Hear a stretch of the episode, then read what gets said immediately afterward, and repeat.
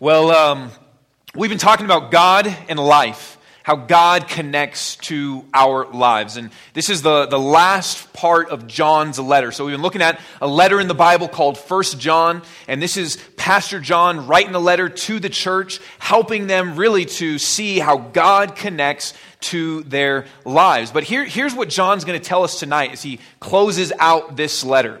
He's going to say that it's not just connecting God to our lives, but which God are you connecting to your life? See, there's, there's two gods.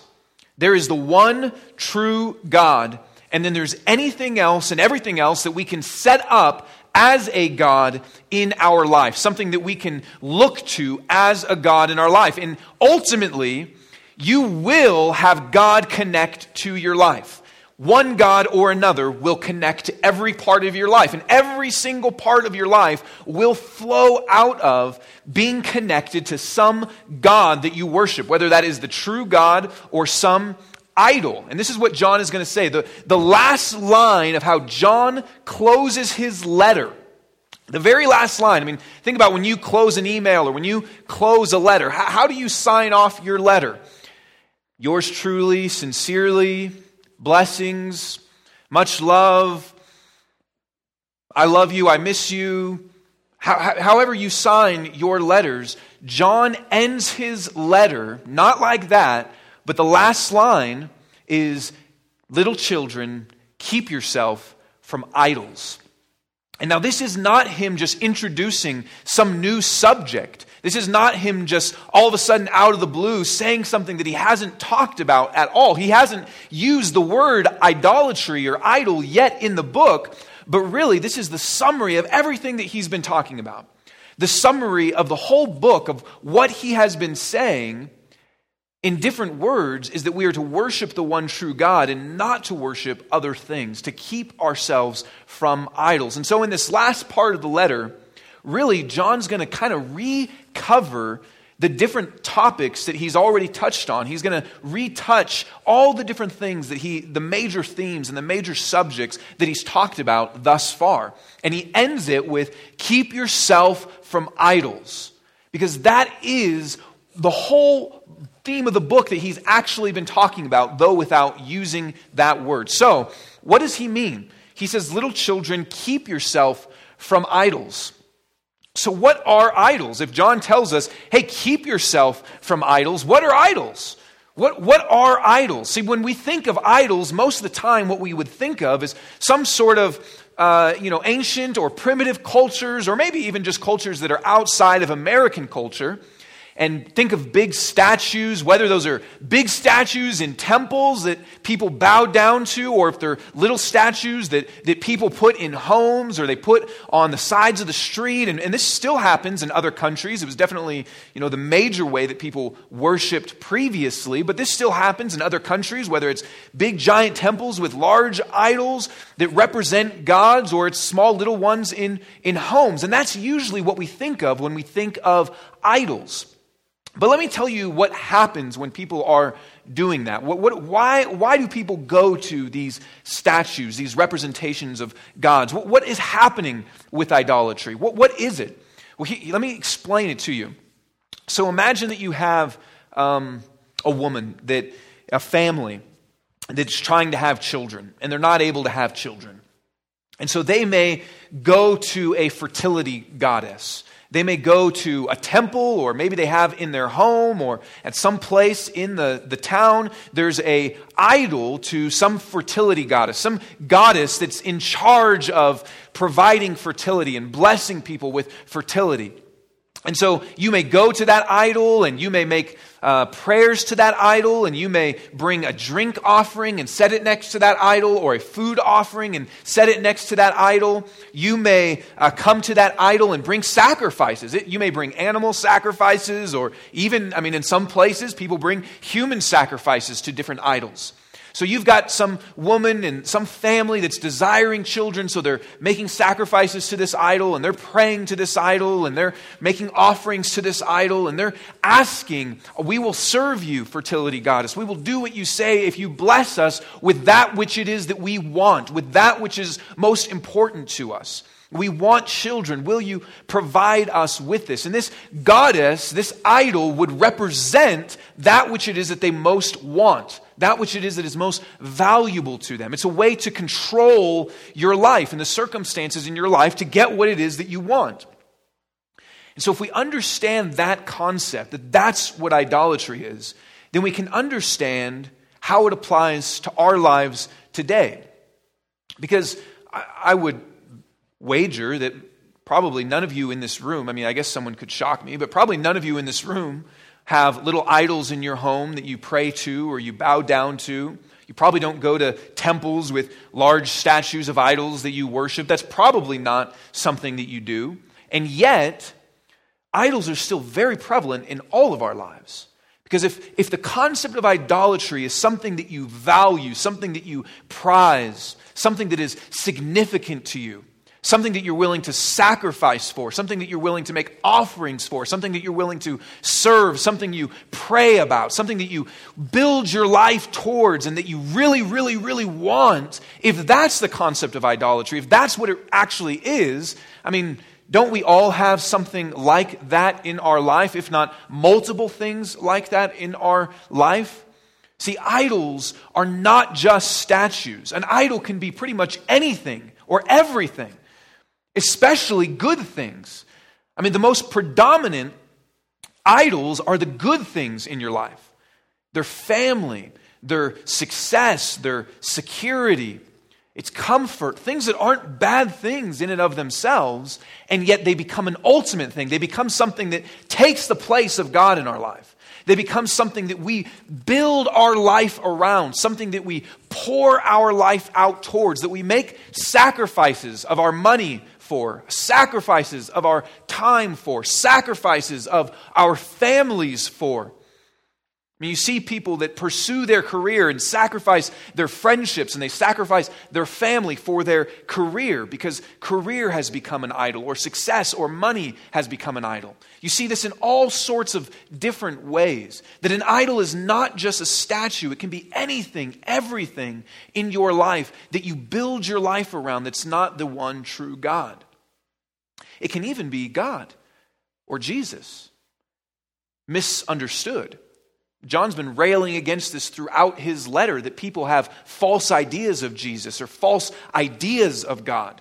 And you create a false version of God and, and then begin to build your life around a false idea of God.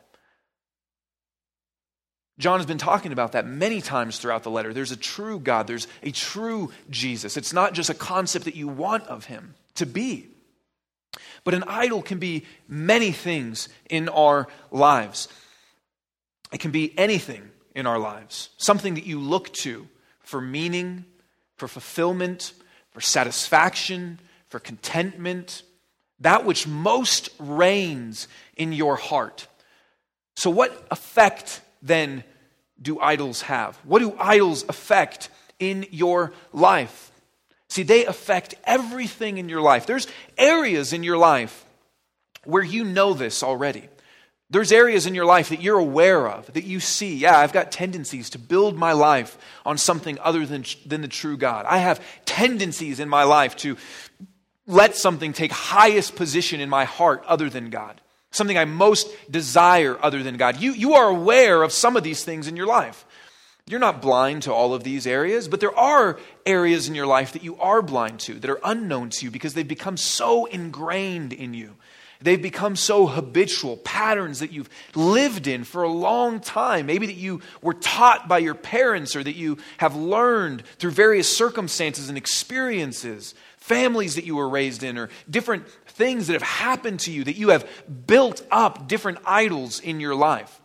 And here's what can happen Here's how idolatry works you will see in your life different, maybe sins in your life, different attitudes that you have, different actions that you do bad habits and character flaws that you that you see pop up in different places in your life and sometimes it's like playing whack-a-mole that you're trying to knock this one down but then this one pops up and knock this one down and this one pops up and and you're just kind of going through this battle all the time and what happens is you never actually deal with the root of it. See, I've told you before that I'm allergic to gluten, one of the worst problems of my entire existence. Um, I know that's a drama queen thing to say. Third world problems. I can't have gluten. Um, but here's what happened before I knew this. Before I knew this, I'd get a bad headache, really bad headache. So I'd take some aspirin. And then I'd, maybe the next day or maybe only a few hours later, I'd get a really bad stomach ache. And so I'd take some Tums and maybe some Pepto Bismol and some ginger ale, mix it all up in a nice little smoothie, drink it down. And then maybe the next day I'd just be really tired. So I'd drink energy drinks or drink coffee or would try to get my energy up. And all these different things would happen. I would try to treat them with different things. And it wasn't until I went to a doctor and the doctor was able to see what was actually going on inside and diagnose me and say, there's something deeper going on inside that leads to all these different symptoms. It's not just a headache problem or a stomach ache problem or a tiredness problem. There's something going on inside of you that we have to treat. That's how idolatry works. That there's different things that pop up in your life attitudes, actions, character flaws, different things that pop up Sometimes that you're like, man, where did that come from? Why did I say that? Why did I think that? Different things that pop up. And you might try to treat those different symptoms, but unless you reach down to the roots, it's never really dealt with. Because idols will affect every single thing in your life. All of your life will flow from what God it is that you worship. All of your life will flow from that. Everything in your life flows from what God you worship. And John uses the language here of knowing. Throughout this letter, he's going to say, We know this and we know this. And it's not just an intellectual knowledge of God he's talking about, but an experiential knowledge of God. That whatever God you know, and when the Bible talks about know, it's talking about an intimacy, an intimacy, a, a depth of relationship. Whatever God you know will affect everything else in your life. So if you know the true God, then you will know work through knowing that God. You will know marriage through knowing that God. You will know friendship through knowing that God. That the God that you know leads to how you know everything else in your life. And if you know a false God, if you know an idol in your life, if that's the God that you know intimately, then that is through that lens how you'll know everything else in your life. And so we're going to look at different areas that a worship of God or a worship of an idol will affect. That's really what this last section of, of John's letter shows us, is how worship of God or worship of an idol affects different parts of our life. But before we do that, I want to help make it more specific for you. I want to help make it more tangible for you, something that you can actually grab onto as we talk about this, so that you can look at your own life. Because we all have tendencies to worship different gods than the true God. So, in your seat in front of you, there's a, a piece of paper, and there should be, I think, four per row, so there should be enough, but you can pass it left or right. And it lists out some different comments. So I, will read the first one here. And it says, Circle the thoughts that are lodged in your heart. And we're not going to spend a long time on this. You can take this home. You can, you can do this on your own. But, but give it a quick skim and kind of circle some different areas and some things that stand out to you. But for instance, the first one says, and this is, this is from a author and counselor named David Powlison. And the first one on here says, Power idolatry. Life only has meaning. I only have worth if I have power and influence over others. Does that stand out to you? Does that, does that appeal to you? Does that seem like that resonates in your heart? Then, then circle that and kind of go through and look at the ones that stand out to you because an idol is something that we look to for value, for worth, for significance, for meaning other than God other than God. So, so look through that list and, and find some areas and circle some areas so that you can have some tangible, concrete things to think about as we talk about how idols affect the different parts of our life. And I'll just read a, a couple of these too, but you can, you can keep looking through that on your own. But comfort idolatry, life only has meaning. I only have worth if I have the kind of pleasure, experience, a particular quality of life Is that, is that stand out to you? Are you always pursuing comfort? If you have comfort in your life, is that what makes you feel valuable? Is that what you have to have? Are you building your life around comfort or helping idolatry? Life only has meaning. I only have worth if people are dependent on me and need me. Many times for guys, this is, can be true of anyone, but many times for guys, number eight, work idolatry. Life only has meaning. I only have worth if I am highly productive, getting a lot done. Very common in the church for those that are Christians or have been a part of the church for a long time is number 11, religion idolatry. Life only has meaning. I only have worth if I'm adhering to my religion's moral codes and accomplished in its activities. Image idolatry.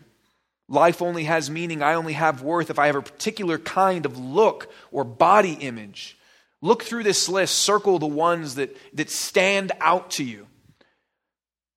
This is like a good doctor. You know, when you go to the doctor, you go to um, and, and they give you the list of all the different types of symptoms. Are you having headaches? Are you having back pains? Are you having, if you're like me, I, I every, if I just see it, I just start circling everything. Yeah, I, my back is kind of hurting right now. And oh, yeah, my foot is kind of hurting. All of a sudden, yeah, I do have a headache. That, that's how I am whenever I see these things. And maybe it's because it's true. But as you see this, look through, and what stands out to you? Circle some of those that stand out to you.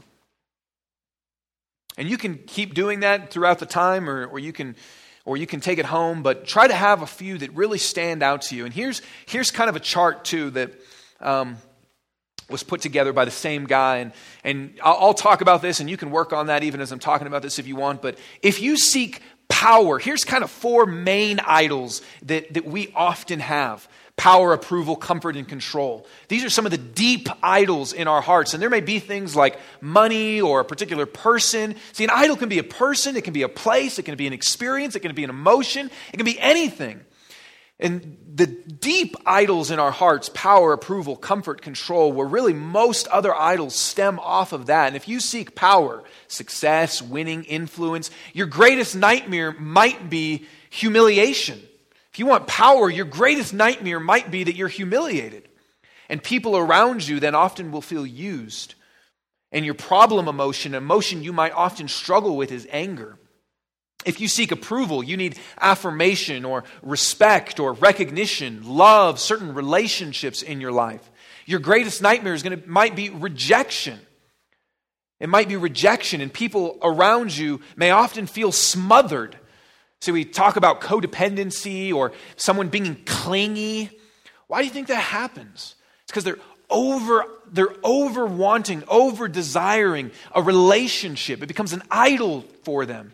And actually, like, this is what happens with all idols. It actually backfires and becomes self destructive. You want a relationship so bad that then you smother another person and they're like, like, get away from me. And you actually lose that which it is that you wanted. Your problem emotion may be cowardice. You're afraid to meet new people. You're afraid to step on people's toes. You're afraid to say the things you should say because you, you need people's approval. You need their respect. You need their recognition. You're afraid to show your sins. You're afraid to show the parts of you that maybe you don't think are up to par. If you seek comfort, privacy, lack of stress, freedom, your greatest nightmare may be stress or demands on your life. You don't want stress. You don't want people telling you what to do. You don't want demands on your life because you want comfort. And people around you may often feel neglected. Your problem emotion may be boredom. If you seek control, self discipline, certainty, standards, your greatest nightmare may be uncertainty. What if things are unclear? What if things what if we don't know how things are going to play out? And people around you may often feel condemned because you want everything neat, orderly, exactly how it's supposed to be. So the people then in your life may feel condemned. You're judging them. And your problem emotion may be worry. If you, if you want everything controlled in your life, then you may often feel anxious because what if it's not?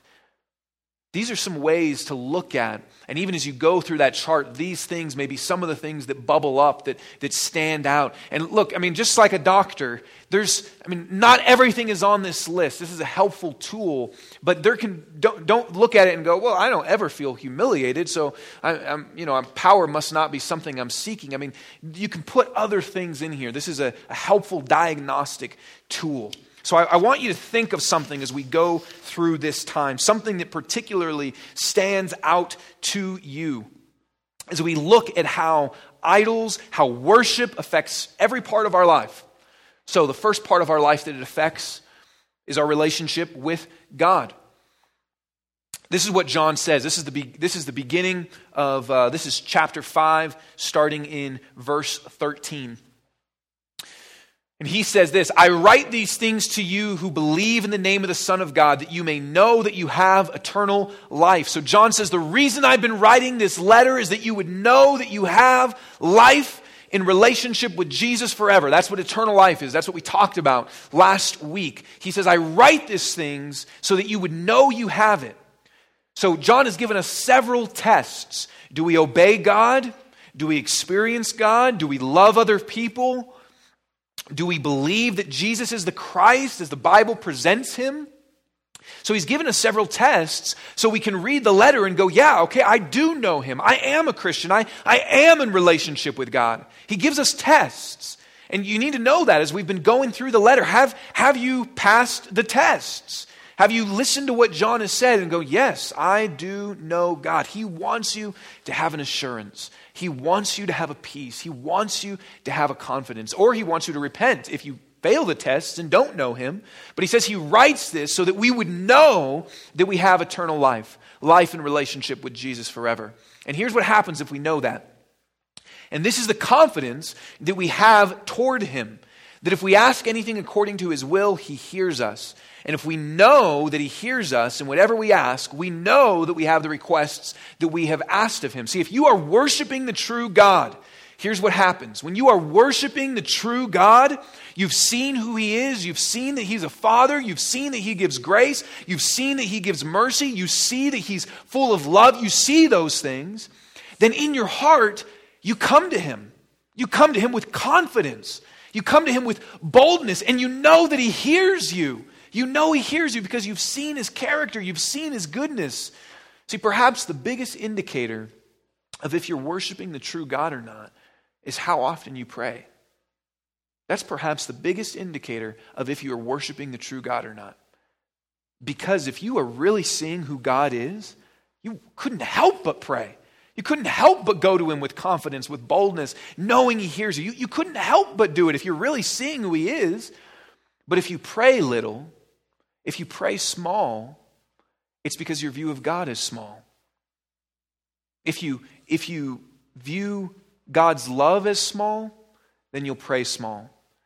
If you view God's power as small, then you pray small. If you view God's wisdom as small, then you pray small. But if you are worshiping the true God, if you see and know the true God, then you won't be able to help but pray. You won't be able to help but come to Him with confidence, with boldness, because He hears you. But if you're worshiping an idol, if you're worshiping some other God, if some other God is really what has captured your heart, then you won't come to God and pray. Instead, what would happen is that you will you will pray to a different God. See, you will pray to a God. And I, I, don't necessarily mean that you'll get down on your knees and fold your hands and bow your head and close your eyes, but you will pray to a God.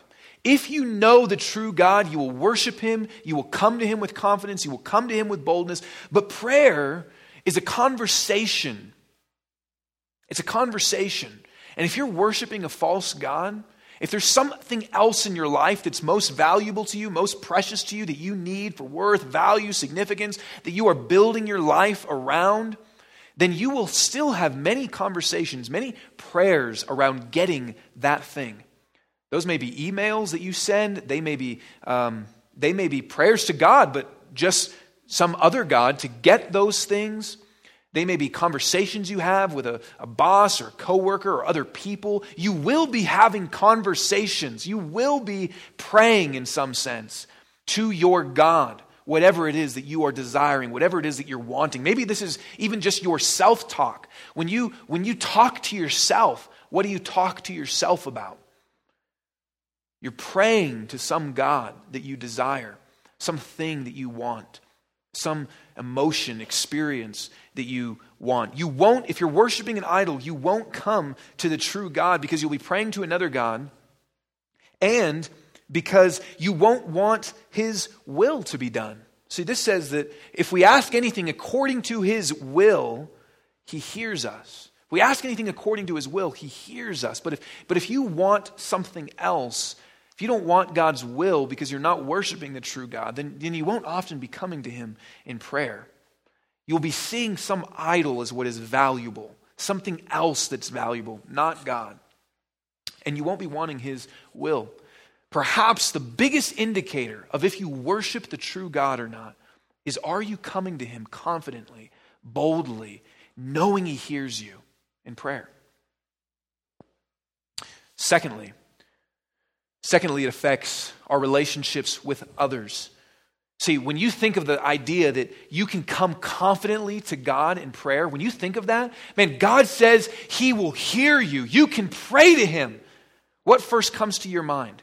When you hear that God says that He will hear you and you can come confidently before Him if you know Him, what comes first to your mind? Okay, sweet. Well, God, I've got some things I'd like to request of you. I've, like, I've got some things I want to talk to you about my job, my, my relationship with this person, my health. My, I mean, we start to think of all the different things in our life that we, that we want to talk to Him about. We bring our Amazon wish list, as it were, to Him to answer all of our requests. But what's interesting is that John says if you worship the true God, if you know the true God, what, the very next step that is made is actually love for other people. See, what's the prayer? The, he says you can pray to God, you can talk to Him, He will hear you. And then this is what he says. He actually gives us some content to pray. If anyone sees his brother or sister committing a sin not leading to death, he shall ask, and God will give him life to those who commit sins that do not lead to death. So he says the very next move, if you're worshiping the true God, love always follows from worship. When we often think about prayer, and if I told you just a minute ago, man, God hears your prayers, we think of all the things that then we want from God. But John, the very next move he says that happens is if we're worshiping the true God, what most naturally flows out of worship is love. It's love for other people the most natural flow from seeing the true God. If you see God as a father, the most natural flow is then love for his children. If you see the true God of grace and mercy, the most natural flow is to then want to love other people because he has loved you. That's the most natural step that follows if you are worshiping the true God. That's the most natural step. And, and what's interesting here is what he says to do. See, he says that we are supposed to proactively pray for people in our church family when we see them sin. He says, if anyone sees his brother committing a sin, pray for them. We're supposed to take a posture of proactively praying. See, many of us will pray for somebody if they ask us. Somebody comes with a prayer request or says, Will you pray for me about this? And that's, that's not bad. I mean, definitely ask people to pray for you. That's great. But John says Love is proactive. Love is always proactive. It sees someone in need, it sees someone in sin and says, I want to pray for them because I love them. And what John shows us here, too, is that we have a family responsibility. Listen to me on this. We have a family responsibility. Do you see people sin? Do you see other Christians sin? Do you see that? I do. Do you see other Christians sin? Yes, of course you do. And what do we do when we see other Christians sin? What do we see when what do we do when we see a brother committing a sin? What do, what do we do? Well, sometimes we do nothing. That's none of my business. That's between them and God. Who am I to judge? That's their thing, that's their issue. I don't that's that's their thing. Okay? That's between them and God. Sometimes we just do nothing. Or sometimes we gossip about it. We see somebody else sinning and we say, Hey, can I talk to you about this? What do you think about that person's attitude? What do you think about the way they're treating that other person? I, don't, I really don't like the way they're treating them. What do you think about that? And we begin to gossip about other people's sin. You can call it whatever you want. You can call it a prayer request. You can call it getting advice, but it's gossip. So we see someone else's sin, we do nothing, we gossip about it, sometimes we join it. See someone else sin, that looks like fun. Why didn't I think of that? We jump in on it. Or sometimes we just get bothered by it. Maybe it's because it's against us, or maybe because we just don't like it. We see their sin and we're like, oh gosh, why do they keep doing that? They're such an idiot. They're such a jerk. They're so inconsiderate. They're so thoughtless. They're so stupid. I can't believe they keep sinning. I thought they were a Christian. What a hypocrite. And just we just get bothered by it. And I'm not saying, I mean, it's it's right and good to be bothered by sin. But we can just we can just have a posture of, oh gosh, I wish they would stop that. It's really making me disgusted. Or we can go to somebody and just tell them to stop. Hey, could you stop sinning? And we should probably do more of that. I mean, the Bible does tell us to confront each other, to rebuke each other, to help correct each other. It does say to do that. But often that's our, it could be your first move. And what John says here is if you see a brother committing a sin, if you see someone in God's family committing a sin, do you feel responsibility for that? Or do you do nothing? Do you join in on it? What do you do? Do you, when you see somebody committing a sin, do you pray? When's the last time you saw somebody committing a sin? You saw a pattern in someone's life, an attitude in someone's life. You saw something in someone's life that you saw and said, This is sinful. When's the last time you saw that and you went and you talked to God about it? And that was your first move. God, I want to talk to you about this. See, because the first step is if we're worshiping the true God, the most natural flow of worship is love. Are you grieved by the people's sin that you see that are in God's family? Are you grieved by that? Does it weigh on your heart? Does it bother you in a way that you, that you pray for them because you love them? And, and look what he says. He says, We pray to them and God will give him life. And that doesn't mean the person's dead and God resurrects them, but it's, it's that that is what when, when we sin, we're, we're walking out of the life that God intends for us. We're walking out of the joy and the, the power and the purpose that God intends for us. That when we sin, that's what's happening. There's a spiritual death that takes place. And God wants life. He wants joy for us. And if you, if you worship the true God, if you worship God the Father, then your first step is love for His children. It's love for his children, such that if you see sin, you know that's not life. And you want life for them. And so you pray for them. How often do you pray for people? And how often do you pray for people's sin that you see? We see each other sin against each other all the time. And maybe you'll pray for someone if they sin against you. God, please tell that person to stop. Please strike them down. You know, we might pray for someone if they sin against us, but how often do you just see sin in the church and pray for it because it grieves you, because you worship the true God, and so you love other people and you want them to experience the joy and the life that's found in Christ? Even, can you do that this week? Can you do that this week? Maybe there's somebody even now that you have an interpersonal conflict with. Maybe you've been talking about them, or maybe you've just been frustrated by it, or maybe you've been telling them, knock it off. But can you this week pray for somebody? Pray for somebody whose sin you see. Maybe it's someone against you, maybe it's a spouse. Maybe, maybe you guys get in arguments and there's a spouse. Do you pray for that sin or just tell them to leave you alone, knock it off, tell other people, my husband's such a, my wife's such a. Pray. Maybe it's your children, even. Pray for them. Or maybe it's no one that is sinning directly against you, but just sin that you see. If you worship the true God, the most natural step from worship is love for other people. But if we are worshiping some idol, then people are just people to use. They're just people that we use to get our idol. So you may have really close friendships with people. But people can just be used to get your idol. If you, if you idolize, if an idol for you is respect and people's recognition, then you may be actually really helpful towards other people. You may be really kind towards them, really nice towards them.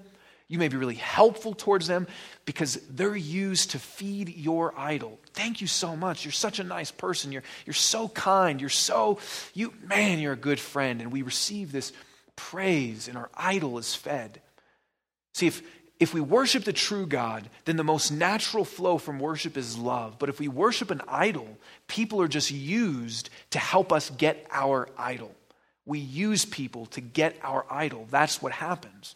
So I'm not saying you won't have friends. You may have friends. You may have people in your, you may have close relationships, but they'll still be just used to help you get your idol.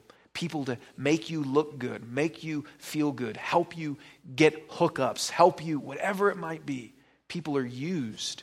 People are used instead of loved. That's how you know if you're worshiping an idol. But this week, even this week, I would just ask you to pray for somebody. Make, make that a habit, but pray for somebody this week. Pray for someone's sin that you see this week.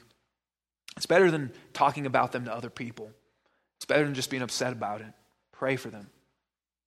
Next thing it affects our response to sin. Actually, let me go back on this because there's. Um, a verse in here I forgot.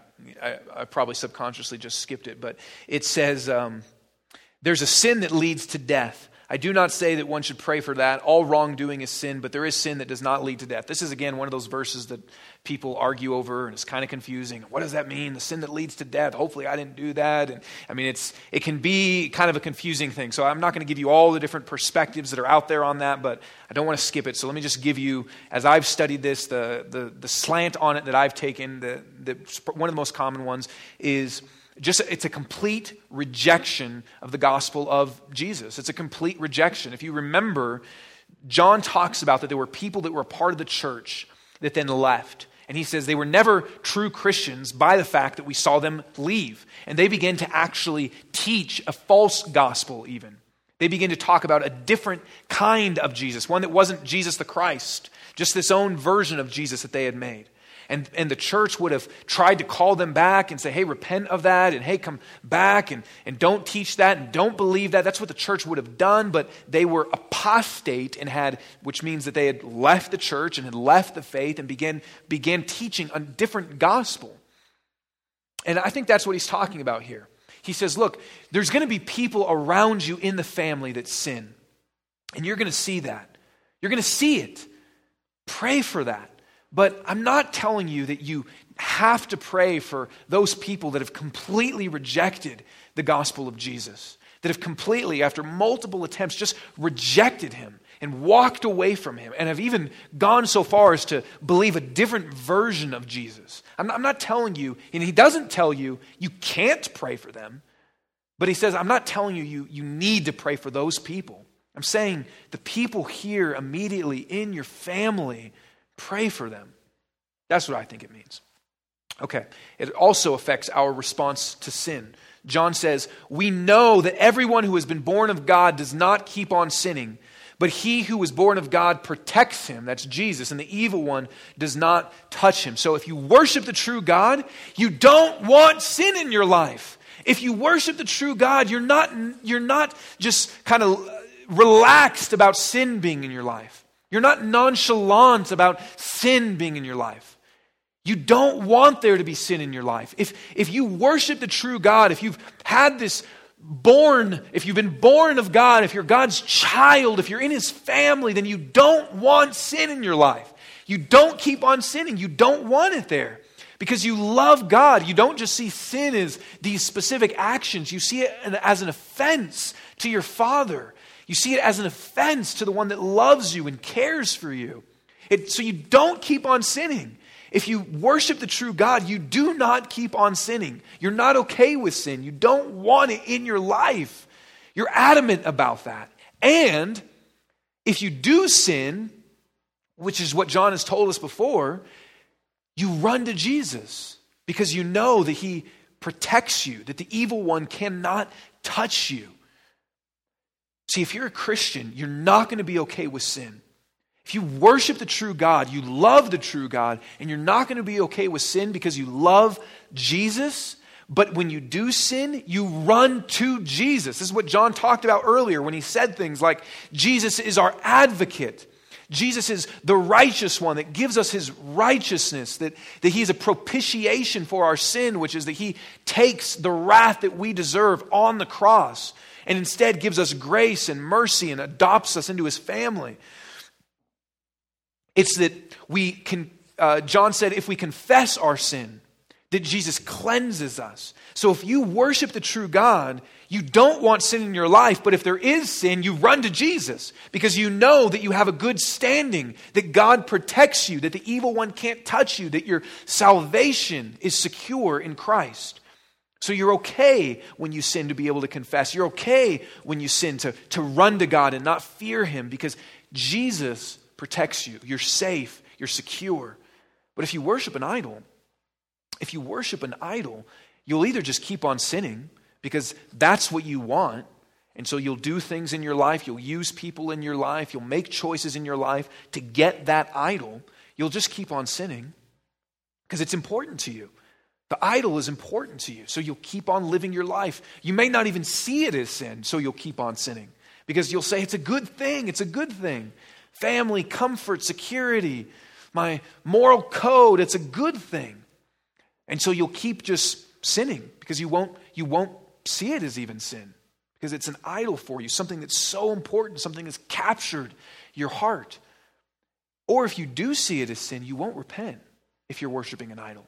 You won't confess if you're worshiping an idol because you look to these idols to give you value. You look to the idols to give you worth, to give you significance, not to Jesus. So you look to them for that. So if you sin and you recognize it's sin, you'll be afraid to go to God. You'll be afraid because you won't believe that Jesus protects you and that the evil one can't touch you. Instead, you'll, you'll be unsure of your standing with God. You'll be unsure of your standing with God because your, your standing and your security and your value is wrapped up in idols, not in God. Your view of God is lower. So if you sin, you, you, you, won't ever want to be confronted about your sin. You won't want to be called out on your sin. You won't like to be convicted of sin, maybe even now. You don't like to be you don't like to hear about sin because you're unsure of your value and your worth in Christ. Your value and your worth come from other things, other idols. But if you worship the true God, you don't want sin in your life, and you run to Jesus when you do sin, knowing that you're protected, knowing that your standing is secure. It also affects our view of the world. John says, We know that we are from God, and the whole world lies in the power of the evil one. See, he opens each of these statements with, We know this. If you know the true God, this is what you know. We know that we are from God, and that the whole world lies in the power of the evil one. That if you worship the true God, then you know where you belong. You know where you're going. You know what this world is. And so, what you do if you worship the true God is you invest your life in eternal significance. This is what John talked about earlier when he said that we either love the world or we love God. We either build our lives on a love of the world or we build our lives on a love of God. And if you worship the true God, then you know that you're from God and that this world is not all there is. That this world is under the power of the evil one. It's not something to be prized and valued and treasured and live every moment up to the fullest because this is all there is. This is all that counts. This is all we have. Tomorrow, live every day like tomorrow is the last day. This is go all out because you know you're from God. If you worship the true God, you know you're from God. But if you worship an idol, then you view the world as great because your idol is a part of this world. Whatever idol that you would be worshiping, it's a part of this world. People's approval, success, relationships, they're all a part of this world. So you don't view this world as something negative. You don't view that it's under the power of the evil one, that it's against God. You instead love it and you build your life around it. And you may try to fit God in there somewhere, but only after you've built your life around a love of the world. See, if you worship the true God, you know that this world's not all there is, and that you are from God and you will be going and returning back to God, and that this world is something that is not our home. But if you worship some idol, it's a part of this world. And so you're going to love the world and treasure the world and want to get your fill of the world. And finally, it affects our use of knowledge. This is the last part of what he says. And we know that the Son of God has come and has given us understanding so that we may know him who is true. And we are in him who is true, in his Son, Jesus Christ. He is the true God and eternal life. Little children, keep yourself from idols. So he says that God has come and he's given us understanding. So he's given us the word, he's given us the Bible, he's given us scriptures, he teaches us things. Why does God teach us? He teaches us to lead us to a depth of relationship with Jesus. He teaches us to lead us to know him more and experience life in him more and intimacy and to know Jesus. So, all knowledge is to lead us to a deeper relationship with Jesus. But if you're worshiping some idol, if you're worshiping some other God, then that's not how you use knowledge. You don't use knowledge to get you to Jesus. You don't use the truth of God's word to get you to Jesus. Instead, your view of knowledge will be to serve you getting your idol. So let me give you an example. If, you, if, if one of your idols is a relationship, let's say, some relationship, then you will not do what John told us earlier, which was test the spirits. He said, Everything that comes your way, test it. Is it leading you to a depth of relationship with Christ? Test the spirits, John said earlier. And if you have some idol, then knowledge will be used to get you to your idol. So if you have an idol of relationships, then anything you hear about relationships, as long as it gets you to a relationship, that's what you're going to go for. So you'll listen to this advice, you'll listen to this counsel, you'll read these blogs, you'll read these magazines, you'll read these things, you'll watch these things on TV to get you to your idol of relationship. And you'll just take everything in. As long as it is praising or lifting up or leading you toward your idol, you don't discern. You just go towards it. Knowledge isn't used to get you to a depth of relationship with Jesus, it's used to get you to your idol. Or if perhaps, and very common in the church, religion and your own moral performance is an idol for you, then, then what would happen is you, you don't, you, you, you believe, yes, God has given us understanding, but you don't say, so that we may know him who is true. Instead, you want all the understanding you can have. You want all the, you may study your, your Bible, you may listen to podcasts, you may, you may know this thing front and back, you may read the Bible often. Why? So that you can get your idol of being a person of understanding, so that people applaud you, respect you. You're so helpful. You've got such good advice. I really like talking to you. You know so much. You approval, respect, recognition. It serves your idol. So you want understanding, you want knowledge. But why? To lead you to a depth of relationship with Jesus? Or that so people know you're a person of understanding, you're a person of knowledge, or so that you feel that. Maybe it's because of power. You feel knowledge gives me power, and I want power. Instead of knowledge leading you to depth of relationship with Jesus.